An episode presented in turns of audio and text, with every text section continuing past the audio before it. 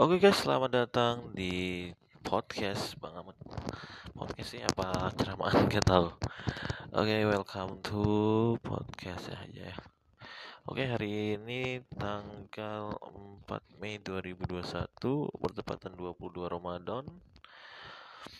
dua puluh dua Ramadan seribu empat ratus empat puluh dua Hijriah. Ya. Jadi, gua mau bahas apa sebenarnya? Bahas kegabutan mahasiswa-mahasiswa akhir setiap kampus ataupun universitas. Jadi kalau mahasiswa akhir itu biasanya dimulai dari semester tujuh, uh, akhir semester tujuh biasanya. Akhir semester tujuh itu biasanya udah pada ditanyain, uh, semester berapa kak? Semester akhir dek. Oh semester akhir. Kalau ketemu antara uh, antara mahasiswa akhir dengan maba ya, mungkin kayak gitu jawabannya. Tapi kalau mahasiswa akhir sama ke, mahasiswa akhir ketemu, itu bisa ngomongnya semester berapa lo? Semester akhir kak. Ah, akhir-akhir lu berapa? Gua aja akhir empat belas ini. Udah akhiran. Mahasiswa abadi udahnya. Enggak. Semester tujuh, ah baru tujuh kok. Gitu kalau ketemu sama mahasiswa abadi ya. Jadi buat teman-teman yang sekarang lagi skripsian ataupun lagi sedang melaksanakan tugas akhirnya, semangat ya. Seperti saya juga bingung nih mau ngapain ini. Saya juga semester akhir, tapi rahasia akhirnya biar biar orang gak pada nggak tahu. Biasanya podcast ini ditemani orang ya, tapi hari ini nggak ada yang temenin, jadi saya sendirian di kos aja. Oke guys, biasanya di skripsi ini kita ini baca sekali masalah ya yang datang, mulai dari masalah hubungan, percintaan, masalah keluarga, juga masalah keuangan. Kalau masalah keuangan ini saya ingat sama teman saya itu sampai skripsian ini semester akhir itu sampai jualin motornya demi nyelesain tugas skripsinya, gila. Ini jadi skripsi ini uh, udah kayak lebih-lebih dari COVID gitu, uh, menghancurkan berbagai macam segmen kehidupan atau aspek kehidupan, gila. Uh, kalau dari segi percintaan itu biasanya tergantung ya, uh, bisa jadi ada yang melakukan break ataupun putus cinta, ataupun bisa jadi yang saling support gitu kan, support karena masing-masing sama-sama semester akhir gitu. Tapi masalah percintaan ini ya kalau kita bahas itu lumayan rumit, kadang juga simpel, dan terkadang juga nggak jelas. Kemudian datang dari masalah keluarga. Biasanya masalah keluarga ini eh, kalau yang mahasiswa yang sering pulang pergi, eh, maksudnya deket dari rumahnya, deket kampus, itu biasanya lebih banyak masalah keluarganya. Kenapa? Biasanya tau lah, kalau kita dekat sama orang tua itu minimal harus bantu orang tua kan, lagi ngerjain tugas skripsi tuh, lagi mikir, udah dapet itunya, baru lagi ngetik sekitar dua kalimat udah dah, Budi pergi ke pasar beliin cabe, nah, udah hilang hilang ininya apa isi materi dari yang apa yang bakal kita ketiknya. Dan saya masuk ke dua puluh dua Ramadan ya hari ini, tertanggal empat Mei dua ribu dua puluh satu, tepatnya jam dua belas lewat empat belas ya. Jadi buat podcastnya di malam hari sambil nungguin juga sahur ya.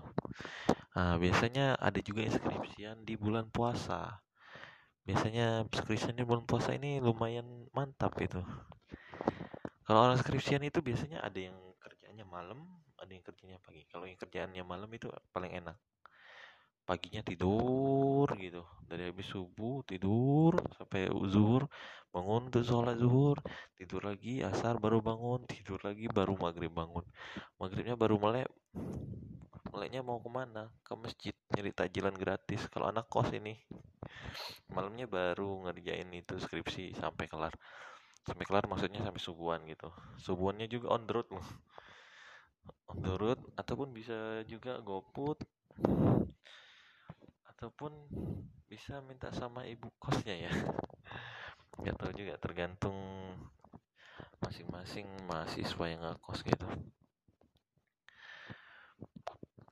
Kalau sekarang saya sendiri juga sambil nyaur sahur ya sampai pagi gitu. Enak juga ya sambil skripsian mikir. Jadi buat teman-teman, saya rasa kita sebagai para mahasiswa akhir,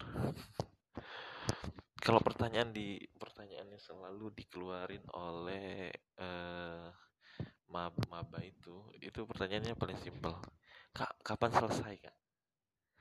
Ini orang anak kalau ada apa? Kalau gue ada apa yang gue pegang ini gue lempar seriusan. Pertanyaan itu kak kapan lulus? Gak tahu, orang lagi ngerjain skripsi, lagi mikir-mikir apa bakal diketik, bakal ditulis, takut plagiasi dan segala macamnya. Tiba-tiba nanyain kak kapan selesai? Kan kan bikin apa ya? Bikin pengen kuremukan itu. Apalagi Uh, kalau yang nanyanya itu cowok. Kalau cewek mungkin masih kita bisa ya halus kan. Oh iya deh, nanti emang kalau kakak udah lulus ada mau kakak lamar? Iya yeah. Enggak kan. uh, Kalau cowok itu yang nanya, ih, apalagi junior itu, ih, kalau main futsal itu udah ku tackle itu tuh orang. Bocah anjir, baru juga mau lagi ngerjain skripsi, sidang aja belum udah nanyain kapan selesai kak. Nih anak, nih anak urusan. Kalau derita juga skripsi ini lumayan banyak derita ya. Derita dari putus cinta, derita dari keluarga, derita keuangan itu saya jelaskan juga, gila, macam-macam sekali derita yang yang namanya skripsi. Tapi yang saya kesel itu skripsi itu laporan yang kemudian tebel itu tujuh puluh halaman minimal, kertas A P S A empat delapan puluh gram, diprint dengan posisi empat empat tiga tiganya, udah kayak apa formasi sepak bola, cuma tiganya, empatnya dibuang, empat tiga tiga aja kalau formasi bola. Kemudian dengan tulisan Times New Roman-nya dan dua belasnya dengan footnote dan segala macamnya. Kemudian harus bebas plagiasi sekitar dua puluh persen ataupun sampai dua puluh lima persen. Gimana orang nggak mikirnya kayak gitu kan? Saya aja sampai hari ini mikirnya belum selesai gitu kan. Udah bikin podcast tentang skripsi, gila, emang hebat ya. The ya sampai saat ini gue tanya teman-teman gue yang barusan sidang di bulan tiga bulan tiga apa bulan empat awal gitu kan, itu sampai hari ini belum selesai. Selesainya di apa? Di plagiasi kan, kampret. Sudah susah-susah bikin skripsi, plagiasi lagi. Aduh aduh, emang plagiasi ini sesuatu momok yang besar ya. Momok besar udah kayak apa ya, Benteng Takeshi, cok. Benteng Takeshi selesai dihadapin, berhasil, lu dapat hadiah. Hadiahnya apa? Ijazah. Lu kuliah lama-lama yang dikejar cuma ijazah. Oh iya, mengingat kuliah juga ya, cok. Kalau mengingat kuliah kita kembali ke periode sebelum kuliah itu. Gua terlalu inget terus ya, kalau awal kuliah itu senior awal-awal kuliah ospek selalu bilang kayak gini. Kita sebagai mahasiswa jangan hanya kupu-kupu, kuliah pulang, kuliah pulang. Karena kalau nanti kita di dunia kerja, kita yang bingung. What? Itu kata-kata yang uh, membakar jiwa para maba-maba itu buat gabung ke ke kegiatan ataupun ke organisasi biasanya. Ya, tapi juga ada juga mahasiswa yang hanya kupu-kupu, kuliah pulang. Ada juga yang namanya mahasiswa kubi-kubi, eh kubu-kubu. Mahasiswa kula, kuliah bucin, kuliah bucin ya. Ini baru ini, kata-kata baru ya. Biasanya kupu-kupu, kura-kura, nah, ada lagi kubu-kubu. Kalau kura-kura itu kuliah rapat, biasanya anak organisasi ya. Jadi eh, buat teman-teman mahasiswa baru yang baru join ataupun baru lulus S B M P T N, S N P T N ataupun nanti mandiri atau S P A N, U M P T K I N, setiap perkataan senior itu dicek nah baik-baik. Ya on anyway, organisasi itu emang penting. Nah, pentingnya relasi ya. Relasi, lebih ke relasi sih selama saya berorganisasi di kampus gitu. Tapi ya organisasi tetap organisasi. Kuliah ya kuliah, jangan organisasi dan kuliah itu dicampurkan lalu yang mengakibatkan kamu jarang kuliah gitu. Anyway, ya saya juga sering kayak gitu. Uh, pernah apa ya? bolos kuliah, bukan bolos sih. Kalau sekarang kalau kuliah kan bukan namanya bolos ya. Uh, bahasanya dihalusin aja ya, jangan bolos. Kalau anak S M P S M A uh, itu mungkin bilangnya bolos, mungkin bisa jadi karena anak S M P sama S M A itu kan jadwalnya udah diatur ya. Kalau anak kuliahan itu kan waktunya nggak tentu. Ya bisa satu hari ada, bisa nggak ada, nggak tentu ya. Lebih ke tepat jarang masuk, hmm, biasanya jarang masuk sih. Itu pernah juga sih eh, kejadiannya itu kalau waktu itu, kalau saya itu waktu itu pernah demo, demo masa demonya itu ke gubernur langsung. Itu demo, setelah demo itu eh, yang saya bilang kan sama teman, eh, tanyain kemana mau demo kata saya. Oh ya udah, rupanya kukira dosennya nggak masuk gitu kan, tahu-tahu dosennya masuk cok. Dosennya masuk, teman gue itu gimana ya, teman gue itu polos-polos kira, jadi polos-polos langsung bilang, ditanyain kemana ini anak dua kan, satunya ada lagi teman saya kan, kemana Ardian? E, demo pak, demo. Demo apaan itu segala macam nih. Daerahnya aman-aman segala macam. Mereka diam kan, tapi tetap belajar. Gue nggak tahu lah sih waktu itu ya. Nah, minggu selanjutnya bapaknya masuk lagi. Oh, masuk itu habis saya di dia dikeluarin juru apa segala segala bahasa segala macam itu, gila dosennya. Dikeluarin ayat-ayat Al-Quran lah ini segala macam. Ya saya saya jawab lah, ya pak itu kan secara itunya pak, tapi kalau ada yang nggak ada yang benar ya gimana kan, harus tetap diluruskan. Setidaknya ya kita demo harus ada etika ya, nggak mesti harus apa demo yang anarkis.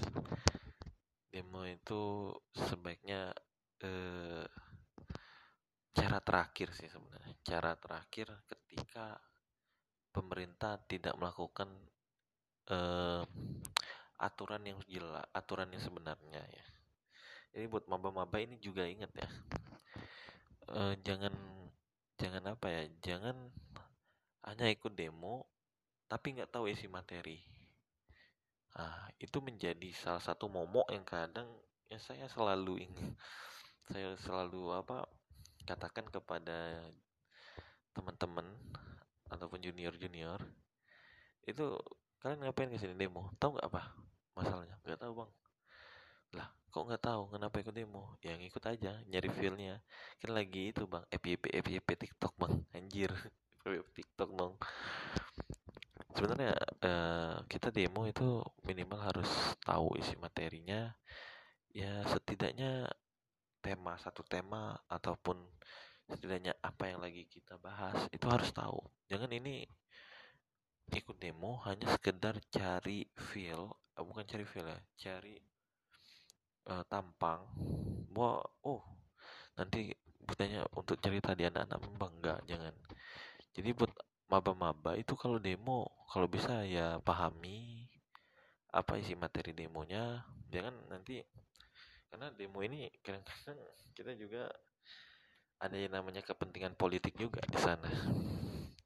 Nggak bisa kita bahas secara mendalam itu nanti di podcast selanjutnya, nanti nanti.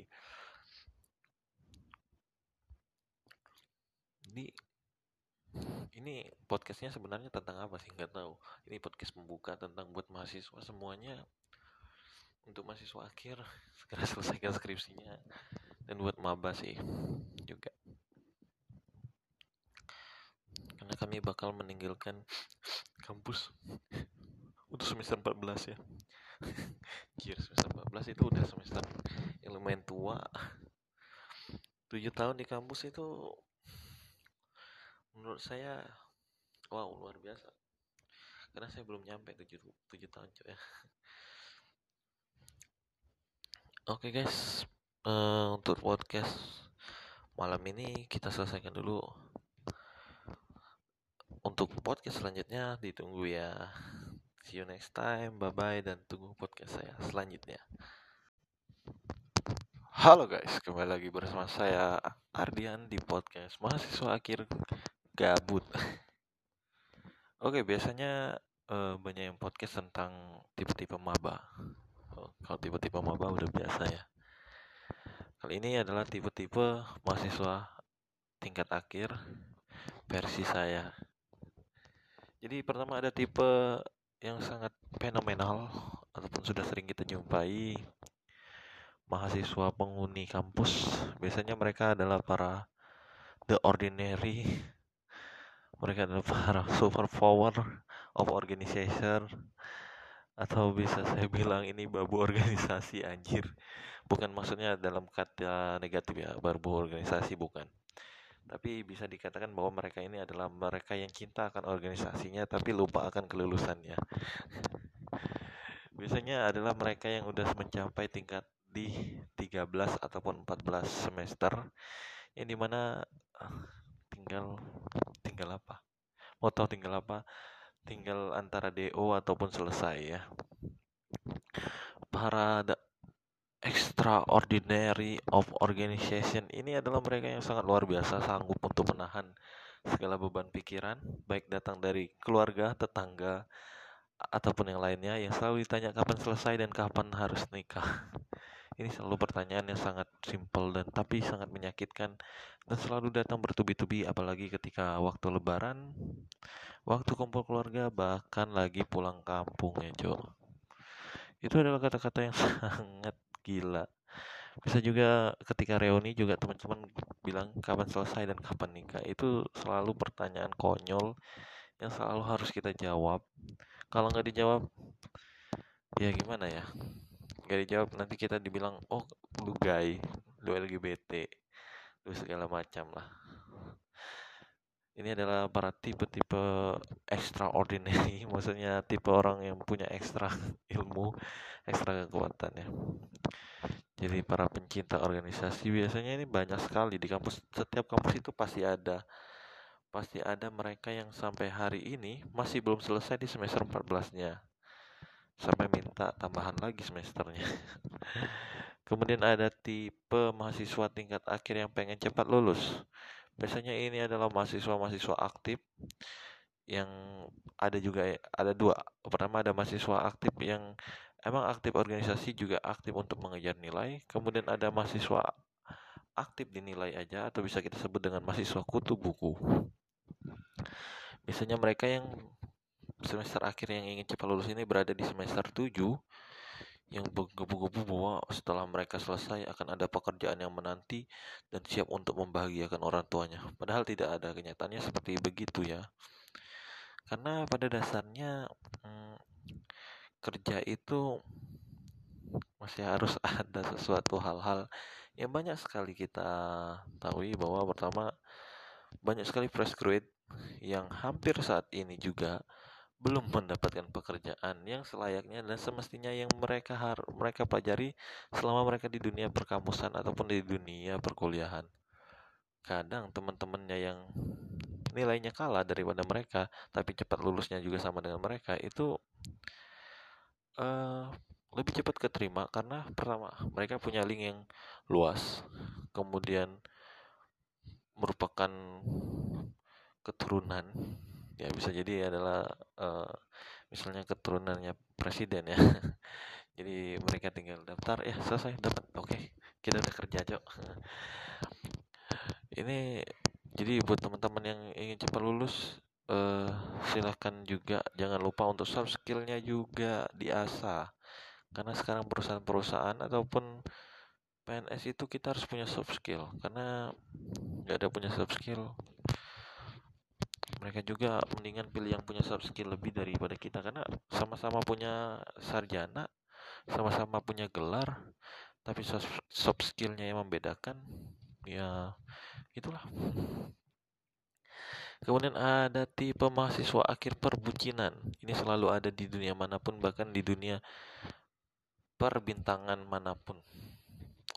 Mahasiswa akhir tingkat perbucinan ini biasanya mahasiswa yang dimana kedua-duanya itu, baik dari pihak pria maupun pihak wanita, itu berada di semester akhir, sama-sama ingin mengejar uh, wisuda yang sama, biar bisa foto bareng, biar bisa foto bareng sama keluarga juga, biar bisa foto studio, ujung-ujungnya nggak nikah, ditikung orang lain. Eh maaf, maaf, maaf, maaf, maaf. Itu hanya selingan. Ya itu belum tentu ya, jodoh rezeki ya dari tangan Tuhan ya. Biasanya mahasiswa tingkat akhir perbucinan ini eh, rata-rata biasanya berada di satu jurusan yang sama, karena untuk bertemu di jurusan yang berbeda itu sangat sulit. Apalagi di sekelas kampus seperti U I ya, U I, I T B, bahkan kampus-kampus lain yang punya fakultas lebih dari lima, enam, sampai tujuh, yang dimana prodinya lebih dari berapa belas prodi ataupun puluhan prodi, itu bakalan sulit untuk bertemu satu sama lain, kecuali emang dijodohkan oleh Tuhan, bertemu tulang rusuk. Tulang rusuk lagi pembahasannya, anjir. Ya kalau emang jodoh yang nggak bisa kemana ya, M- mungkin ketemu entah itu lagi di kampus ataupun di luar, nah, mungkin bisa jadi. Ini adalah salah satu tipe mahasiswa akhir yang lumayan luar biasa ya, sambil sama-sama ingin menyelesaikan studi untuk bisa menuju ke pelaminan bersama-sama, tapi dengan orang yang lain. Enggak, itu bercanda aja ya. Kemudian ada tipe mahasiswa akad akhir nyeleneh. Ini nyeleneh maksudnya gimana? Jadi mereka ini tipe mahasiswa tingkat akhir yang seharusnya udah harus diselesaikan, tapi masih bermalas-malasan seperti saya. Harusnya udah bisa selesai, tapi ya gitulah, tidak dikerjakan. Mendingan membuat perbuatan yang nyeleneh, sering bermain, nongkrong, dan segala macamnya ya.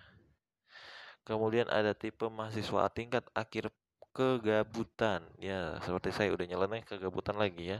Sering gabut tiba-tiba, udah buat skripsi sekitar satu dua paragraf, udah gabut. Mau ngisi apaan ya, anjir. Kira-kira gue cepet lulus gak?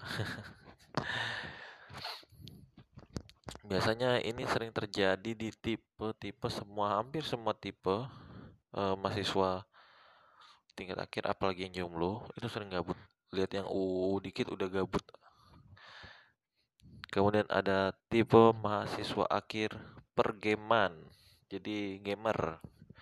Dan biasanya ini e, anak-anak gamer ataupun atlet-atlet game profesional yang mengambil kuliah. Ya ada beberapa sih yang saya kenal itu seorang gamer profesional, tapi sudah semester ah semester akhir, maksudnya baru semester akhir awal ya. Jadi semester akhir itu kita bagi dulu, ada yang early, mid, dan late.